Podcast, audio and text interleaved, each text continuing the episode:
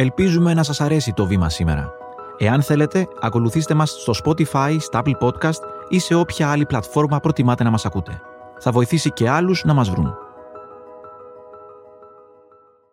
Είναι ντροπή. Φωτιές, βροχή, να φτύσει ο άλλος πνιγόμαστε. Να βρέξει πνιγόμαστε, να χιονίσει χανόμαστε. Να μπει φωτιά χανόμαστε. Στο διάλογο κράτος είναι εδώ. Πυρκαγιές και πλημμύρες. Με αυτές τις δύο λέξεις θα μπορούσαμε να περιγράψουμε όσα συνέβησαν στην Ελλάδα τους τελευταίους μήνες και το ερώτημα για το τι μέλλον μας περιμένει είναι κάτι παραπάνω από εύλογο. Ακούτε το βήμα σήμερα. Είμαι ο Γιάννης Διαμαντής και είναι 5η 14 Σεπτεμβρίου. Μαζί μας η Ιωάννα Κλεφτόγιαννη, δημοσιογράφος στην εφημερίδα Το Βήμα της Κυριακής και στην ιστοσελίδα τοβήμα.gr. Γεια σου, Ιωάννα, ευχαριστούμε πολύ που είσαι εδώ. Εγώ ευχαριστώ. Μίλησες με τον παγκόσμια φήμης Γερμανό δασολόγο Πέτερ Βόλεμπεν, αλλά ήρθες σε επαφή και με Έλληνες καθηγητές και είμαι σίγουρος ότι έχεις πολύ σοβαρά στοιχεία να μας δώσεις για το υπαριθμόν ένα ερώτημα αυτών των ημερών ευθύνεται ή όχι η κλιματική αλλαγή για όλες αυτές τις καταστροφές που βλέπουμε; Οι απόψεις δίστανται και αυτό είναι πραγματικά εντυπωσιακό. Υπάρχουν καθηγητές ειδικοί όπως ο καθηγητής Ιδρολογία στο Μετσόβιο Πολυτεχνείο, ο κύριος Δημήτρης Κουτσογιάννης, που υποστηρίζει ότι δεν είναι ζήτημα της κλιματικής κρίσης και αλλαγής. Από την άλλη, ένας ε, σπεσιαλίστας των ε, πλημμυρικών καταστροφών, ο Μιχάλης Οδιακάκης, καθηγητής γεωλογίας του ΕΚΠΑ, λέει ότι είναι απόρρια ακριβώς της κλιματικής κρίσης. Από την άλλη, ο κορυφαίος ε, Γερμανός δασολόγος, ο Πέτερο Βόλεμπεν, και αυτός υποβαθμίζει με έναν τρόπο τον παράγοντα κλιματική κρίση, ο οποίος όμως έρχεται να εντείνει τα προβλήματα που ήδη προξενεί μια πυρκαγιά ή μια πλημμύρα. Να περάσουμε στα επιχειρήματα του κάθε επιστήμονα. Ας ξεκινήσουμε από τον καθηγητή που υποστηρίζει ότι η κλιματική κρίση δεν ευθύνεται για ό,τι βλέπουμε. Λέει ότι κάθε διετία θα καταγράφουμε ένα ακραίο γεγονός χιλιετίας κάπου στην Ελλάδα, βάσει των προδιαγραφών της χώρας. Όμως οι πλημμύρες και οι καταστροφές ήταν, είναι και θα είναι παρούσες πάντα. Παγκοσμίως, στη δεκαετία του 20 υποστηρίζει ένα εκατομμύριο κατοίκους, είχαμε πάνω από 2.500 νεκρούς από ξηρασίες. Τη δεκαετία του 30 σχεδόν 2.000 νεκρούς από πλημμύρες. Τη δεκαετία του 10 η αντίστοιχη αριθμή είναι 3 και 7 νεκροί. Μείωση κατά 300 έως 900 φορές. Επομένως, ο ίδιος μαλώνει εντός εισαγωγικών αυτούς που σπέβδουν να αποδώσουν τις καταστροφές στην κλιματική αλλαγή. Υποστηρίζει ότι είναι καταστροφολόγοι. Άρα, με βάση αυτό το επιχείρημα, τα κάνουμε όλα καλώς; Με αυτό το επιχείρημα, όχι, δεν κάνουμε τίποτα καλώς. Ε, θεωρεί ότι ε, η τεχνολογία θα μας βοηθήσει, ότι πρέπει να υπάρχει επιστημονική από πίσω πάντα συμβουλή, να ακολουθείτε όμως και όχι να υπάρχει μια χαόδης αντιμετώπιση της κάθε συμφοράς όταν σκάει. Ο Γερμανός δασολόγος ο Βόλεμπεν που μάλλον είναι κοντά σε αυτή την άποψη τι υποστηρίζει; Ε, και αυτός θεωρεί ότι δεν είναι απόρρια της σημερινής καταστροφής της θεομηνίας που βιώσαμε τώρα πρόσφατα στη Σαλία ε, και στις γύρω περιοχές ε, η κλιματική αλλαγή, διότι αυτό ε, έχει ένα παρελθόν χιλιετιών πίσω και το εστιάζει στην απώλεια του δασικού εδάφους. Ο ίδιος υποστηρίζει ότι η κλιματική αλλαγή δεν είναι ζύπο να ανάψει τον αναπτήρα και να βάλει την ε, πυρκαγιά. Ότι η πυρκαγιά προκαλείται είτε από τον άνθρωπο, είτε από το ότι υπάρχουν θάμνοι οι οποίοι δεν έχουν κοπεί. Αυτό που κάνουν συστηματικά οι Γάλλοι έχουν ένα εκπληκτικό πρόγραμμα, ενώ έχουν περισσότερες φωτιές τα τελευταία χρόνια. Τελικά τα δάση που καίγονται είναι πολύ λιγότερα γιατί έχουν ένα στρατηγικό σχεδιασμό όπου προληπτικά, κόβουν τους θάμνους, ε, δημιουργούν ειδικές λωρίδες προστασίας.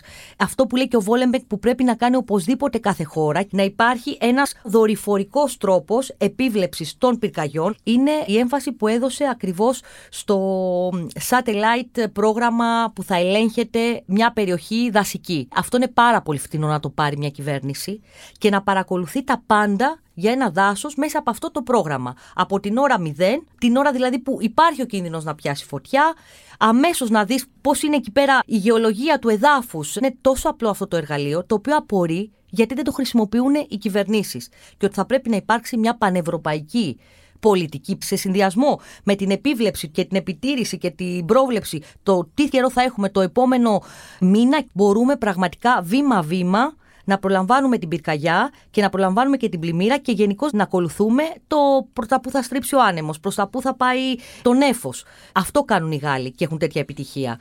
Και ο αντίλογος ως προς το ρόλο της κλιματικής κρίσης από τον κύριο Διακάκη. Ο Διακάκης είναι καθηγητής γεωλογίας στο ΕΚΠΑ με εξειδίκευση στην εκτίμηση πλημμυρικού κινδύνου. Είναι στενός συνεργάτης του κύριου Λέκα που είναι ο γνωστός πλέον καθηγητής για τις φυσικές καταστροφές, υποστηρίζει ότι ε, τα ακραία φαινόμενα των τελευταίων ημερών είναι μέρος μιας νέας πραγματικότητας που συνδέεται με την κλιματική κρίση είναι σε αυτό απόλυτος. Και θεωρεί ότι το μόνο που μπορούμε να κάνουμε σε αυτή τη νέα πραγματικότητα πλέον να παίρνουμε τα σωστά μέτρα προστασίας, ε, να μειώνουμε τις εκπομπές του αερίου του θερμοκηπίου, να προσαρμοστούμε ακόμα και οι ίδιοι. Απαραίτητο στοιχείο σε ένα μέλλον ανθεκτικό στα ακραία φαινόμενα ένας καλά εκπαιδευμένος και ενημερωμένος πολίτης. Δηλαδή θα ξέρει που θα φτιάξει το σπίτι του. Και θα ξέρει ότι το σπίτι του μπορεί να έχει τον αλφα κίνδυνο. Οπότε θα πρέπει να αυτοπροστατεύεται, διότι βλέπουμε στην Ελλάδα τι συμβαίνει σε ανάλογες περιπτώσεις. Για να εστιάσουμε τώρα, Ιωάννα, στη συνέντευξη που σου παραχώρησε για το βήμα της Κυριακής ο φημισμένος Γερμανός δασολόγος Πέτερ Βόλεμπεν, θα ήθελα να μας δώσει την απάντηση που σου έδωσε στο κέριο και πολύ βασικό ερώτημα. Θα μπορούσαμε να είχαμε αποφύγει τη βιβλική αυτή καταστροφή στο Θεσσαλικό κάμπο; Υποστηρίζει όχι. Γιατί υπάρχει, η ζημιά έχει γίνει εδώ και 2.000 χρόνια. Οπότε ξεκίνησε η αποψήλωση των ελληνικών, όπως λέει, αυθεντικών δασών, τα οποία τα έχει από ό,τι φαίνεται μελετήσει.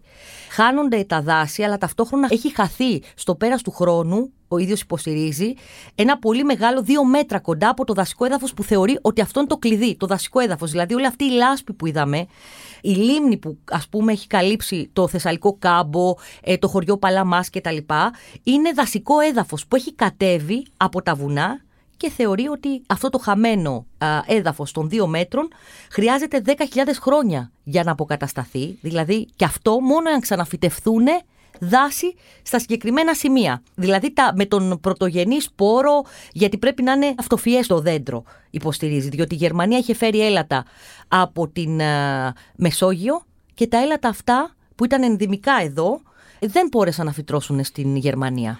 Άρα δεν αρκεί μόνο να έχουμε την επιθυμία να δεντροφυτεύσουμε, είναι το τι φυτεύουμε και πού. Ακριβώς. Θεωρεί ότι πρέπει οπωσδήποτε, επειδή προσαρμόζεται η βλάστηση στο κλίμα, στο οικοσύστημα της κάθε περιοχής. Ο Πέτερο Βόλεμπεν ήταν δασοφύλακας. Δηλαδή αυτός γνωρίζει από πρώτο χέρι τι γίνεται με τα δάση. Το έχει ζήσει στο πετσί του. Δηλαδή δεν είναι ένας θεωρητικός που έρχεται από την έδρα του και μας αναλύει. Ήταν παθιασμένος δασοφύλακας, λέγεται, και μάλιστα τώρα επιτηρεί, βοηθάει και σε κάποιες περιοχές της Γερμανίας. Άρα, για αυτόν τον παθιασμένο δασολόγο που έζησε χρόνια στο πεδίο, τι κάνουν λάθος οι κυβερνήσεις; Καταρχάς, θεωρεί ότι πρέπει να γίνει αυτομάτως αναδάσωση στον Εύρο, γιατί παρακολούθησε την καταστροφή στον Εύρο. Συμβουλεύει λοιπόν την ελληνική κυβέρνηση μέσω της συνέντευξής του ότι πρέπει να ξεκινήσει από το χειμώνα κιόλας. Είναι ιδανική, λέει, εποχή. Και με τι, με σπόρο από τα ε, δέντρα τα οποία υπήρχαν εκεί. Ακριβώς τον ίδιο σπόρο. Θεωρεί ότι θα ανακάμψει το βουνό, ότι ανακάμπτει γρήγορα μετά από μια πυρκαγιά και θα ξεκινούσε ο ίδιος αμέσως. Χαριτολογώντας, αναφέρθηκε σε ένα παλιό ρητό που λέει: Η καλύτερη στιγμή για να φυτέψει ένα δέντρο είναι πριν από 10 χρόνια και η δεύτερη καλύτερη είναι τώρα. Οπότε μας παροτρύνει, αναδασώστε τώρα. Έχει τεράστιο ενδιαφέρον το ότι ο ίδιος εστίασε πάρα πολύ το ότι δεν είναι μόνο οι πλημμύρες, είναι και η θερμοκρασία, ότι τα δάση δροσίζουν τοπικά ακόμα και 10 βαθμούς ε, την περιοχή. Αυτό το βλέπουμε εμείς, περνάμε από τον εθνικό μας κήπο με τον καύσωνα και αυτομάτως έρχεται μια άβρα δροσερή. Μοιραία η συζήτηση μετά την καταστροφή στο Θεσσαλικό κάμπο έχει πάει στα αντιπλημμυρικά έργα, στο τι έχει γίνει και τι θα πρέπει να γίνει. Όμως ο Βόλεμπεν σου δίνει μια άλλη πολύ ενδιαφέρουσα διάσταση για το πώς πρέπει να αντιμετωπίζουμε τις πλημμύρες. Λέει ότι όταν το νερό έχει φτάσει στις κοιλάδες είναι πλέον πολύ αργά και αυτό που δεν έχει καταλάβει κανένας είναι ότι με όποιες τεχνικές επεμβάσεις και αν κάνεις κατόπιν εκ των υστέρων δεν σώζεται η κατάσταση. Αυτό που πρέπει να κατανοήσουν όλοι πολιτικοί είναι ότι η πλημμύρα ξεκινάει από τα βουνά και όχι από τη στροφή του ποταμού. Δηλαδή ότι πρέπει να συγκρατηθεί το νερό στο βουνό. Εάν το νερό δεν συγκρατηθεί στο βουνό, έχει χαθεί το παιχνίδι. Είναι ξεκάθαρο. Και μάλιστα τα λέει αυτά γιατί πριν από δύο ακριβώς χρόνια, όπως μου ανέφερε, είχαν και αυτοί καταστροφικές πλημμύρες στη Γερμανία. Χάθηκαν ανθρώπινες ψυχές. Γι' αυτό μου λέει: Κατανοώ πλήρως τι έχετε πάθει και σας στέλνω την αμέριστη αλληλεγγύη μου.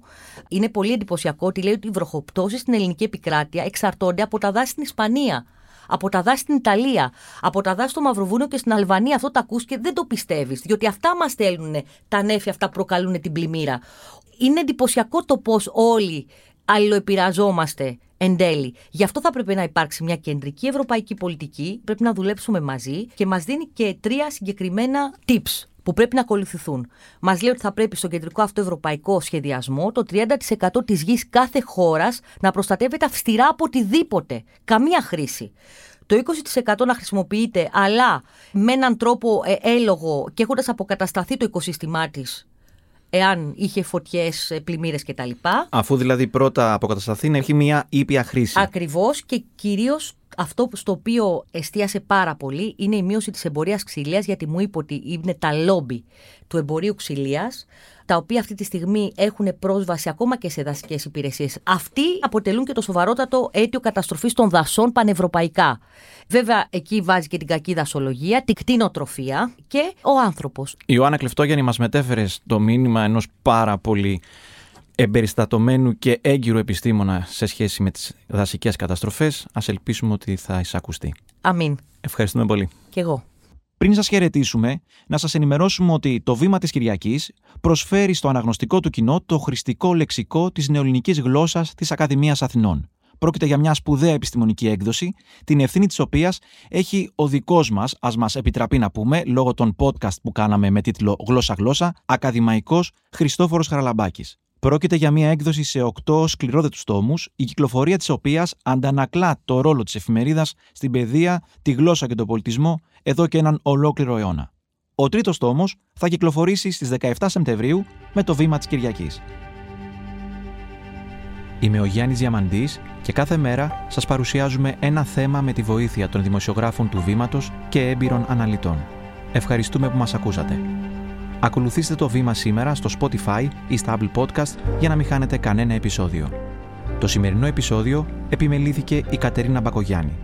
Δημοσιογραφική παραγωγή Έλενα Κούση και Κατιάνα Καλιγέρου. Ηχοληψία και τεχνική επεξεργασία ήχου Στέλιος Τριανταφύλου και Ηλέκτρα Ασιθιανάκη. Το βήμα σήμερα.